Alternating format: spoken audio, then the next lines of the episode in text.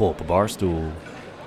All right, so we were first told and warned about iOS 14 and how it would impact Facebook advertising way back in 2020.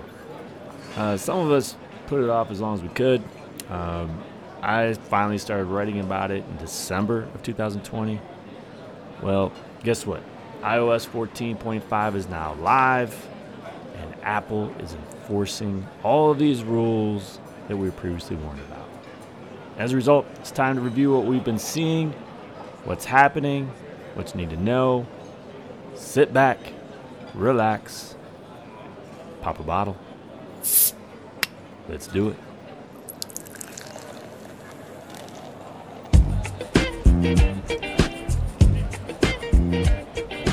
All right, so the first thing to understand is the eight event limit for conversion optimization.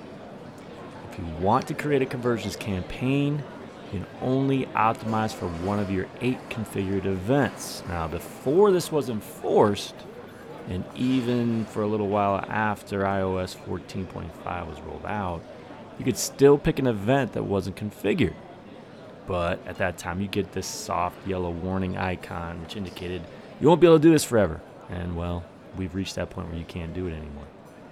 So now, only your configured events will be selectable for optimization. Again, this is for conversion events. Any events that haven't been configured will be grayed out. Can't select them. And if you haven't yet configured events, you've got to do that. Just go to Events Manager, find your aggregated event measurement tab, click on Configure Events, and you can go through that. Just know that once you do it, once you set up these new configured events, expect up to a 72 hour delay before you're able to optimize for any of them. Now, if you're unable to configure your events, probably a couple of reasons why. So it's either because you don't own the domain where events occur, and that's going to be a big issue. We've talked about it before. Or you need to first verify domain ownership. So verify that you own it. There's some steps you can go through to do that. Cheers.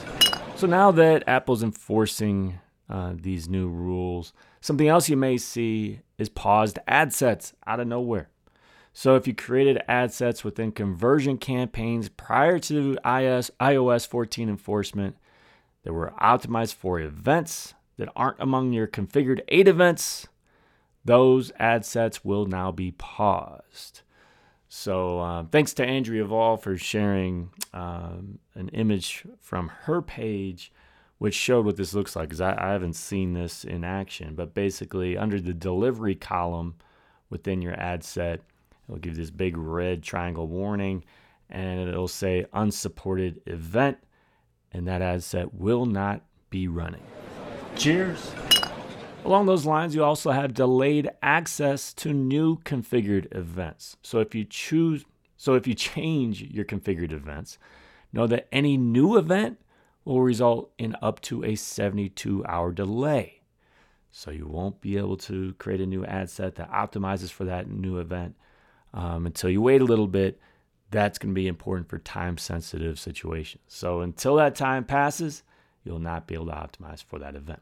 If you remove an event from your configuration list in this process, of course, any ad sets optimizing for that event will be paused. So, something to think about. Cheers.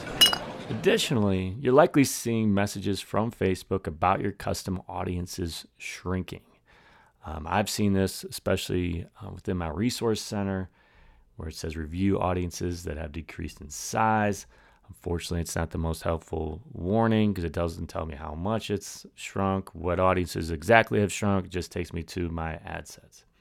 So, this is related only to audiences that include people who have opted out of iOS tracking. So, that would be mainly your website custom audiences and app activity custom audiences. If you target or exclude these audiences that have been impacted by iOS opt outs, expect them to be incomplete. That doesn't mean you shouldn't use them. Just know that they'll be smaller.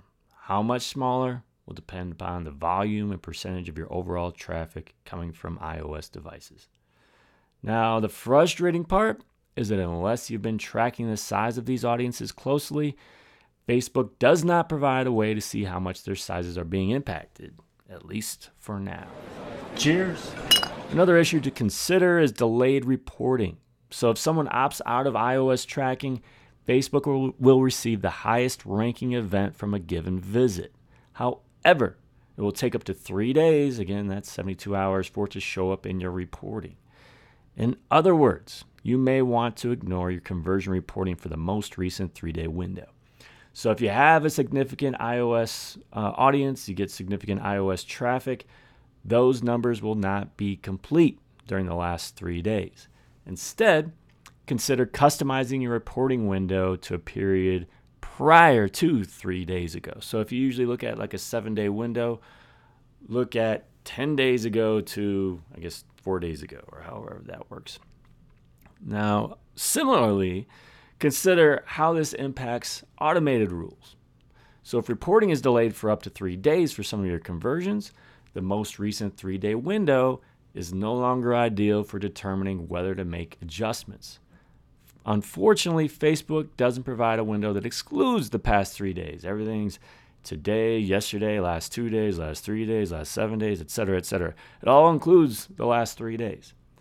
So you may want to consider expanding that window to a longer time period just to water that down a bit. Or you can just adjust your expectations for a cost per action, knowing that conversions will be underreported. So if you normally say, okay, uh, uh, pause this ad set if if your cost per uh, conversion is over five dollars, maybe change it to ten dollars. Cheers. Another consideration would be about reporting for non-configured events. So know that you can technically continue to add a column to your ad reporting for non-configured events using the customized columns feature. However, know that if events occur from iOS users who opted out of tracking, those events will not be included in the reporting. Now, an important distinction here. This is in, this is different from reporting for events that have been configured using aggregated event measurement. In that case, Facebook will continue to show the highest ranking event from a given visit. But if you never configured an event and it isn't ranked, it will not show up in your reporting for iOS users who opted out. So, in other words, expect non configured events to be even more re- underreported than your configured events. So, if you have significant iOS traffic, you may want to rely on the configured events for reporting and not the non-configured re- events. Cheers. If you haven't started seeing uh, the data, seeing data appear within an aggregated event measurement, um, which is a tab in an events manager, I haven't yet. You will soon. So it appears that Facebook will list the events that are being processed using the aggregated event measurement protocol. So, in other words, it will list the configured events that have occurred, displaying the number of times each event was the highest priority event for a given visit by a user who opted out of iOS tracking. So it, it has a column for total highest priority events and another column for events. Again, there's no data in there for me yet, so I can't really say what it's going to say. But hovering over the total highest priority events, it says the total number of highest priority events uh, received from your website domains after being processed using the aggregated event measurement protocol, excluding duplicate events. This number may be different for certain uh, metrics in Ads Manager, which only counts events attributed to your ad. So the, note that it does not matter whether these events are attributed to ads. So unlike your Ads Manager reporting, this section will display all events paid and organic, that were processed using this protocol. Uh, kind of similar to if you look at um, your, your pixel activity or if you used Facebook Analytics and that pixel activity, it, it includes all activity, whether it's paid or organic. Cheers. So, with all this live now, it's important to remember a few things. First of all, you've got traffic that comes from both mobile and desktop devices. So, let's say that 50% of your audience owns an iOS device. Know that this doesn't mean that 50% of your audiences and reporting will be impacted. Many of the same people who have iOS devices also access your website from their desktop. Tracking will, will occur normally in those cases. So just because they opted out on their phone doesn't mean they'll be opted out when they come to their desktop. That will still be tracked normally. So I have an idea regarding how much of your traffic is from an iOS device. I know that 8% of my total traffic comes from iOS.